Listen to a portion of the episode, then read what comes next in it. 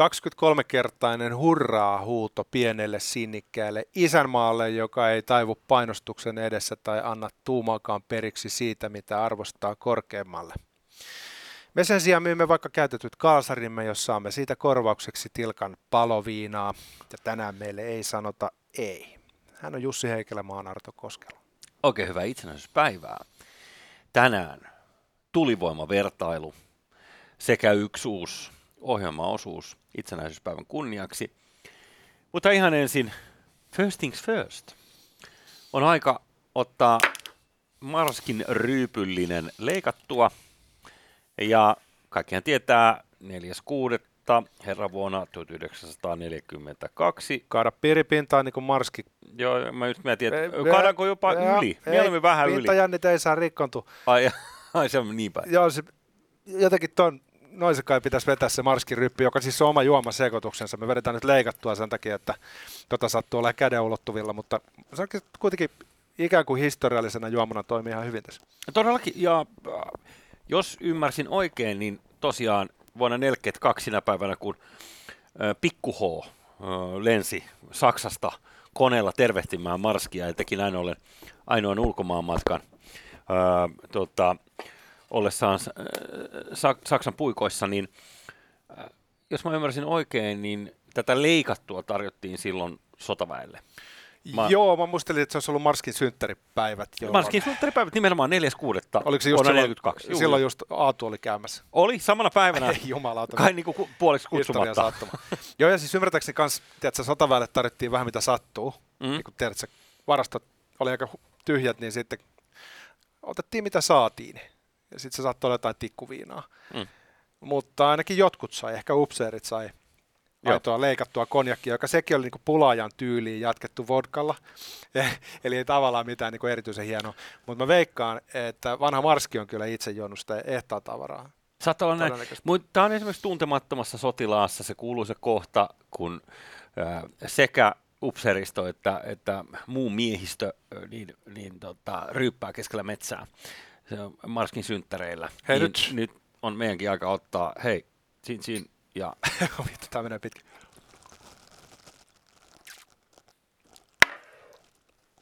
mm, Hyvä itsenäisyyspäivä. hyvää itsenäisyyspäivää todella. Onpa Uaa. lempeä, lempeä makustaan tää. Tota, tosta tulisi vielä joku koira humalaan, kun litkis kaikki noin, mitkä sä kaadoit yli. Mm. Onko se ideoita? Tosiasia on se, että sä et kaatanut yli, vaan mä otin sen rävelsin sen. Alkaa. Hyvät viinot menee näin, hukkaan. näin se alkaa. Hei, Tota- mä näkisin, että nyt olisi hyvä hetki esitellä meidän upouusi ohjelmaosio, joka tota, toivottavasti tuottaa teille iloa. Niin, ähm, meillä on tarkoitus tästä eteenpäin aina näin maanantaisin äh, tarjota teille kaksi kolmosen ruoska. Kaksi kolmosen ruoska on ohjelmaosio, jossa pilkataan niitä, joilla on valtaa. Sisällöstä vastaa pahamaineinen pakolliset meemit, joka on allerginen kaikenlaiselle tekopyhyydelle ja epärehellisyydelle, mikä vuoksi satiirikon ruoska nipistää usein päättäjien selkänahasta. Ja nyt Arton kanssa me ei hirveästi yleensä kerrota ylipäänsä toisistamme tai asioistamme etukäteen, mutta nyt tässä ruoskassa idea on se, että kumpikaan meistä ei Arton kanssa tiedä, mitä tuleman pitää. Ohjaaja ainoa, joka tietää, minkälaisen meemin pakolliset meemit meille on valmistanut. Kohta me nähdään se teidän kanssa yhdessä. Ottakaa pakolliset meemit tili haltuun eri kanavissa. Ja nyt, hyvät naiset ja herrat, Kaksi kolmosen ruoska. Ja sitten luetaan. Tässä on paljon tekstiä. Ensinnä ensimmäisessä kuvassa, jotta audioseuraajatkin pysyvät perässä, onko se Sanna Marin sitten itse? Mitä hän kertoo? Me ei haluta sellaista yhteiskuntaa, jossa palveluita saavat käyttää vain rokotetut. Jyrkkä ei passille, eikö näin Krista? No Krista siinä sitten vieressä vastaa. Just näin, ei mitään syrjimisvälineitä käyttöön, Hyppäämme marraskuuhun 21. jossa ollaan eh, jonkun TV-shown sohvalla. Ja onko se sitten juontaja, joka kysyy Kristalta siinä, että Miksi koronapassin laajempi käyttöönotto on myöhästynyt näin paljon? johon Krista sitten Se myöhästyy valitettavasti sen takia, että kaikki muut paitsi minä hidasteli alussa passin käyttöönoton kanssa. Itse olen aina ollut sen suurin fani. Okei, okay. just tällaista se on ollut, tällaista niinku tuuliviirimäistä sekoilua koko tämä koronataival. täytyy, niin kuin sanoo hallituksen edukseen, että on tämä nyt melkoinen yllätys ollut itse kullekin tämä koko koronatilanne. Mutta ei voi antaa puhtaita papereita johdonmukaisuudesta, mitä tulee siihen tapaan, millä tätä Suomi-laivaa on johdettu näinä vuosina. Ja ennen kaikkea ministeri Kiuru, niin kyllä minun täytyy sanoa, että sosiaali- ja terveysministeriössä muutenkin piileksi tämän maan ehkä niin kuin kryptisimmät virkamiehet. Kyllä, he ovat myös erittäin alkoholivastaisia tunnetusti, mutta mitä sä luulet, maistuuko Krista Kiurulle tänä itsenäisyyspäivänä Marskin ryyppy?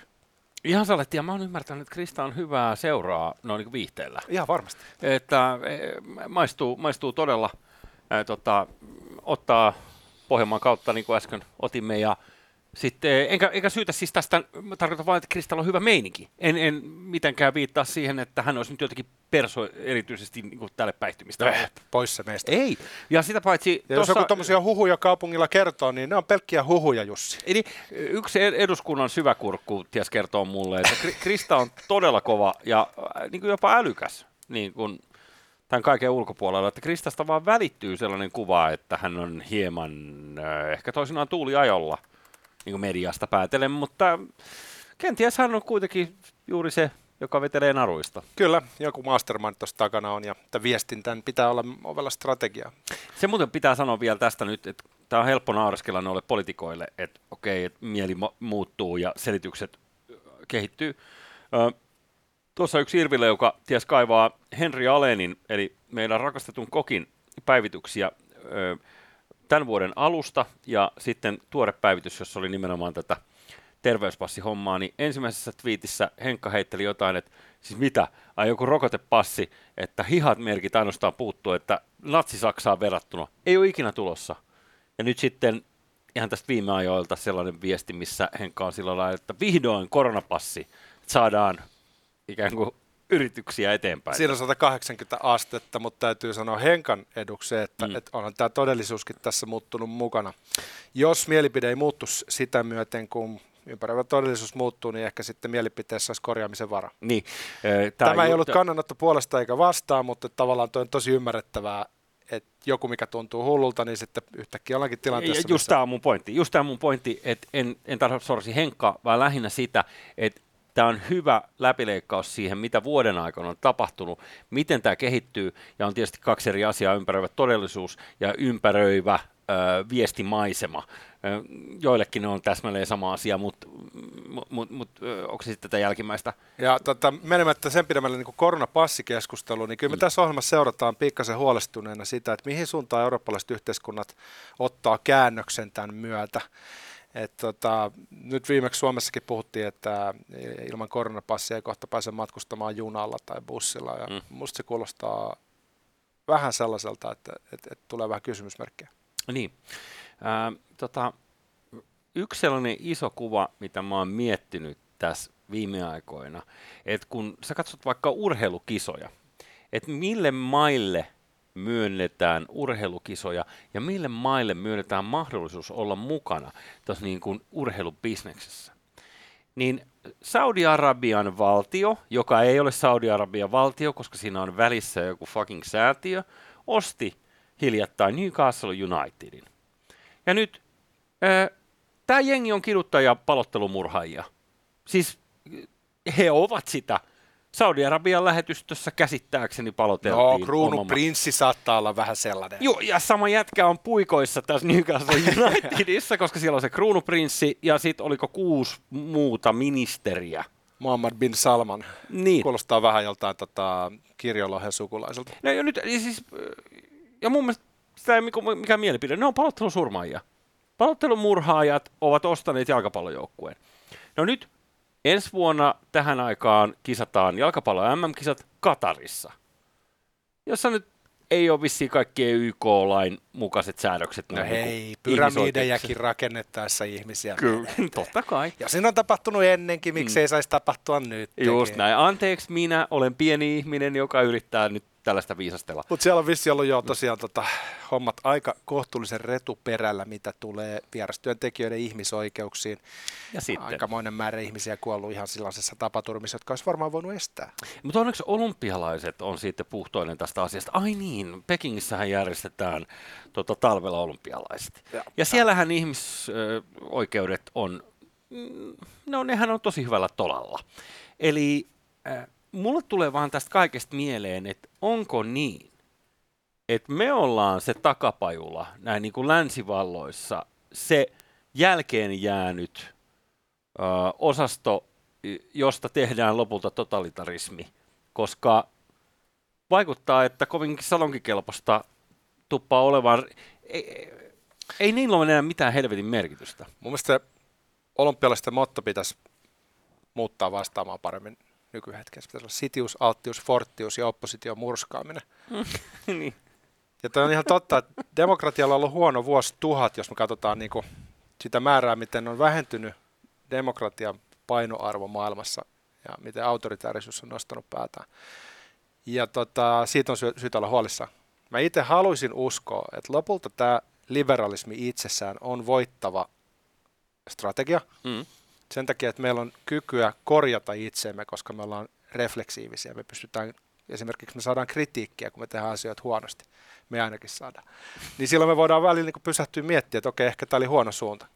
Mutta sitten kun sulla on tuollainen keskusjohtoinen totalitaristinenkin järjestelmä, niin se saattaa vetää satasta päin seinää sen takia, että kukaan ei uskalla kyseenalaistaa niitä päätöksiä. Niin mä haluaisin uskoa, että lopulta tämä vapaa länsimainen järjestelmä kuitenkin vetää pisimmän korren, niin kuin se on vetänyt aikaisemminkin. Että tämänhetkinen niin kuin tietynlainen luisu tai semmoinen niin kokemus, että me ollaan vähän niin kuin menossa nurkkaa päin, että me ollaan tavallaan vähän heikommassa asemassa kuin aikaisemmin, niin se voi olla tilapäistä. Mä haluaisin ajatella. Se voi olla tilapäistä mä todella toivon, että se on tilapäistä. Nyt kuitenkin, kun nämä näytöt siitä, että tällaiset ihmisoikeudet tai puhutaan kansalaisoikeudet ja, ja niin kuin yksilönvapaus, niin se tuntuu olevan vähän joidenkin mielestä sivuseikka silloin, kun jostain tuutataan vähän väkevämpää viestiä. Joo, ja siis... Ei hirveästi löydy puolustajia. Ja mun paha pelko on se, että nyt kun näistä ollaan luovuttu näistä oikeuksista – niin tätä pystytään alkaa ketjuttaa tätä juttua niin, että ihmisille tulee itsestäänselvyytenä, no ei tietenkään meillä ole mitään mahdollisuutta. Totta kai me tehdään just niin kuin noi sanoo, kun noi niin paljon fiksumpia nuo johtajat kuin me ollaan. Tämä liittyy nyt itsenäisyyspäivään mun mielestä tämä keskustelu ainakin tangentiaalisesti, koska sama on ollut nähtävissä sananvapauden suhteen. Eli ennemmin nimenomaan mahdollisimman laajoja kansalaisoikeuksia ajaneet vasemmistolaiset on yhtäkkiä hypännyt sille puolelle aitaa, missä nähdäänkin välttämättömäksi supistaa esimerkiksi sananvapautta tai puskee läpi jotain tämmöisiä kollektivistisia poli- poliitikoita, tämmöisiä jotain niin kuin rokotepakon kaltaisia juttuja, mm-hmm. niin siinä on tapahtunut jotain semmoista historiallista shiftiä, ja mä välillä niin kuin mietin, että, että ollaanko meidät niin kuin hemmoteltu pilalle tällä vapaudella, joka länsimaisissa yhteiskunnissa vallitsee, kun sitä ei osata arvostaa eikä sitä osata tunnistaa. Että kaikki se hyvä, mikä meillä on, on lähtöisin niistä vapauksista, joista ei voi neuvotella. Ei edes niin kuin vaikka se olisi kätevää. Niin. E, niiden täytyy olla itseisarvoisia, niin kuin esimerkiksi itsenäisyys. Mm. Tai äh, sun itsemääräämisoikeus, mitä tulee sun ruumiiseen esimerkkinä ei se sitten kuitenkaan ole, kun sitä tarpeeksi pyöritellään. Ja pahinta on se, että jos puolustaa tällaisia perustuslaillisia yksilöoikeuksia, niin, niin saattaa saada syytöksen äärioikeistolaisuudesta 2021. niin. Että sä puolustat sananvapautta, niin sä oot öyhöttäjä. Joo. Että sä oot varmaan joku äärioikeistolainen. Musta toi on aidosti helvetin pelottavaa. Oh. Mutta sen verran pitää sanoa, että mitä me ollaan Artokas huomattu, kun me ollaan tehty nyt tätä ohjelmaa puolitoista vuotta kohta, niin äh, mun mielestä sivu on kääntynyt niin kuin näissä asioissa siinä mielessä esimerkiksi tämän öyhöttämisen suhteen. Hyvä esimerkki on toi äh, persujen kohtelu äh, mediassa, niin äh, se on vähän 2015 huutaa tuolla, että, että kaikki perustuu rasisteja. Tuolla tai täällä. Niin, no tässäkin omassa.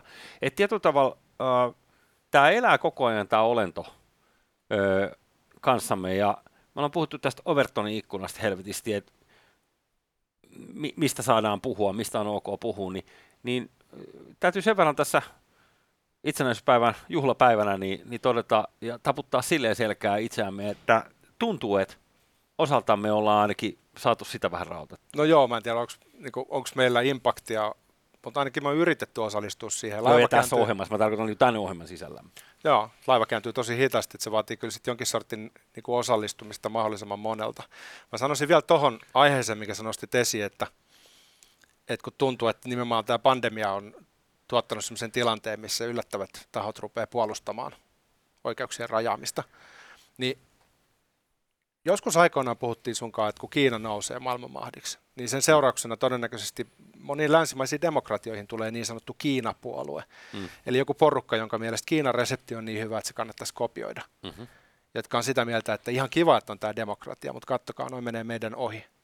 Niin nyt, jos me ajatellaan tätä virusta, joka itsessään on ironisesti lähtöisin Kiinasta, niin musta tuntuu, että Kiinalla on ollut merkittävä rooli siinä ensimmäisenä isona toimijana sen suhteen, että millä tavalla näitä asioita niin kun pyritään hallitsemaan.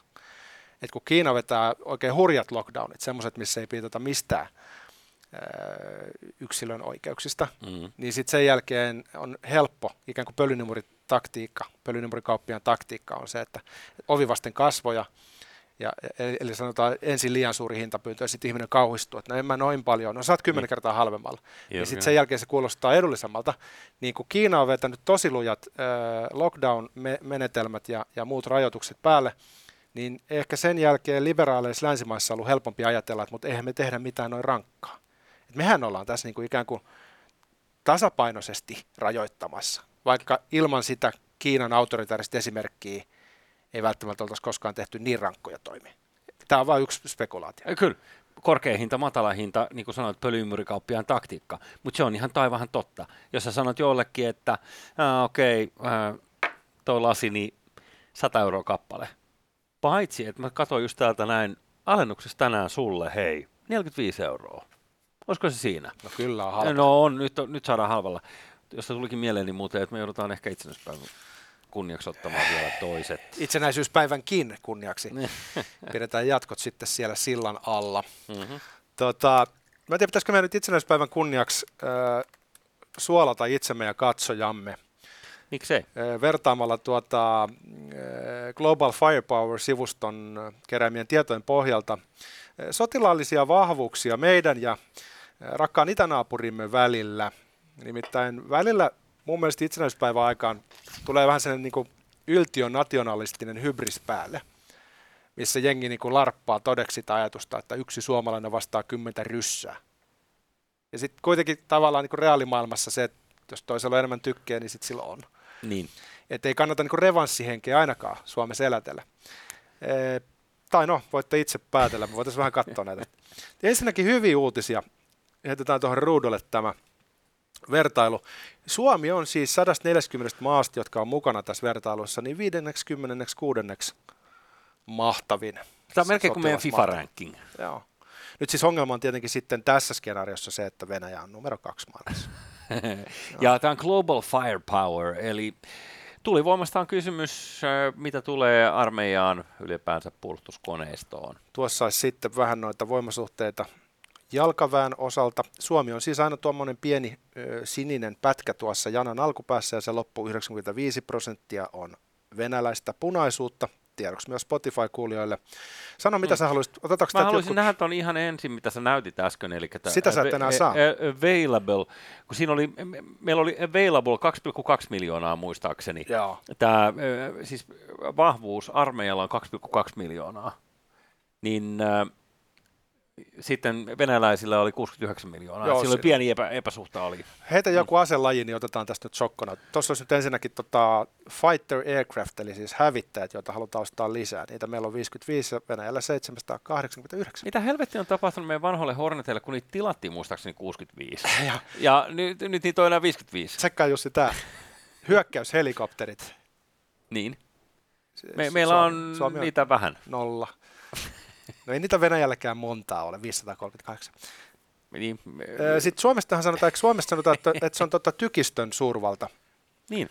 Ja tota, niinhän se näyttäisi olevankin 625 kappaletta, paitsi että tota, Toad Artilleria Venäjällä on 4465. Toad Artilleri on siis näitä, mitä be- siirretään, eli vedetään perässä. Joo. Se liikuteltavaa tykistöä. Laivastossa ollaankin sitten yllättävän koviksi 246 vi- versus 603. Eli ilmeisesti me ollaan jonkin sortin merimahti. No me, me, anteeksi, mä en halua dissaa, mu- mutta eiköhän nämä nyt ole aika luotsikuttereita nämä meidän, meidän tota, laivaston, koska siis tämä vaikka meidän Pohjanmaa, Kiitoksia. vanha, vanha mahtimme, siis Pohjanmaa, toi so, so, sotalaiva, niin, niin eiköhän se nyt ole joku sellainen yhteysalus venäläisessä laivastossa. Se voi käyttää niin luotsitarkoituksessa, että kun se venäläinen sotalaiva tulee, niin osoittelee sitten, että mennä, menkää tonne, menkää tonne. Jos Kyllä. ohjaa karille, niin voi voittaa sillä sen mittelä. Joo, toki täytyy sanoa, että, että näillä vesillä nyt Airistolla ei mahu hirveän montaa aircraft carrieria poikittain. Okei, eli tämä oli nyt reality check. Suomi on sotilasmahtina niin kuin Itävallan taso, Mm. öö, mikä ei ole hyvä tai huono. Maa on pieni. Mutta se täytyy sanoa, että, että Suomi on panostanut puolustukseensa. Meillä on merkittävästi enemmän bruttokansantuotteesta menee puolustusmenoihin kuin Länsi-Euroopassa yleensä. Eli asiat on mun mielestä hoidettu hyvin. Mutta se nyt, mikä tässä tietenkin on tämä pysyvä asetelma, on nämä voimasuhteet, tämä geopolitiikka, siinä on aika iso maa vieressä, niin sillä me nyt ei hirveästi mitään voida. Niin, Mutta sanotaan näin, että jos puhutaan uskottavasta puolustuksesta, eli idi- siitä idiksestä, että, että Suomi ei ole lähdössä sotaretkille, niin. mutta se pystyy torjumaan hyökkäyksen sillä tavalla, että hyökkäjälle tulee mittavia tappioita, niin ehkä se siltä osalta on kondiksi. Siihen se kai perustuu nämä hävittäjähankinnatkin, että ei voida ajatella, että pärjättäisiin oikeasti tasaisella, mutta, mutta jos vahingot on niin mittavat, ettei se kannata matemaattisesti, että Excelissä näyttää huonolta, niin silloin se, silloin se ö, kannattaa olla. Toki pitää sanoa, että jos toi on venäläisten firepower kaikkialla, niin meillä on Joo. 1300 kilsaa heidän kanssa Se maarajaa. on vähän levinnyt tuonne ympärissä. Suurin Niin. osa on varmaan Ukrainan rajan tuntuvasta. Niin. Mutta mä ehdottaisin, että jos halutaan niinku saada lisää kunniakasta sotahistoriaa, niin kuin Au- Australialla on se ongelma, että kun heillä ei ole kunniakasta sotahistoriaa, niin sitten juhlii Gallipolin tappiota, kun heidät ekas maailmansodassa juoksutettiin, konekivääri tulee ja kaikki kuoli, niin, Niin. niin. juhlii sitä, mikä on vähän niin kuin hapokasta, että se juhlit sitä, kun kaikki kuoli. Mutta jos me halutaan lisää kunniakasta sotahistoriaa, niin mä ehdotan, että laitetaan liikkeelle sellainen juoni, että houkutellaan Ahvenanmaa julistautuu itsenäiseksi, ja sitten kun ne tekee, niin, niin kato, Väinämöinen yksi iskee, kaikki tulivoima kehii, tuhotaan se ihan maan tasalla. Niin sitten me voidaan sanoa, Siis että mikä on Ahvenanmaa itse, vai Niin, mi- tuhotaan Moskova? Ahven- Mi- mistä puhutaan? Ahvenanmaa tuhotaan, niin sitten voidaan sanoa, niin kuin, että kato, joku yritti käydä haisee, Aa. vedettiin sileeksi. Mun, mä en dikkaa tuosta ideasta, koska laskeuma puhaltaa väkinäisesti meille päin. Niin se on, totta. Koska äh, valitseva tuulen, pitäisi tehdä se sitten sellaisen itätuulen aikaan, että se puhaltaa tuonne. on, ja sitten siellä on niitä suomalaisia, niin nyt kutsutaan ahvenanmaalaiseksi. Ru- niin, niin, Ehkä tämä ei, se- ole, hy- tää ei ole hyvä suunnitelma. Parempi, Ei. että me pysytään kaukana näistä Nyt hommista. me mennään. Hyvää itsenäisyyspäivää. Taas sä kadoit liikaa. Mm, se on sulle ihan oikein. Kovasella koti. Miksei? Tota, Ehdottoman nyt maistuvaa. maistuu Ihanaa. Mm. Ehdottoman maistuvaa. Hei, koska kuningas on kuollut? Kauan kuningas. Mutta presidentti elää.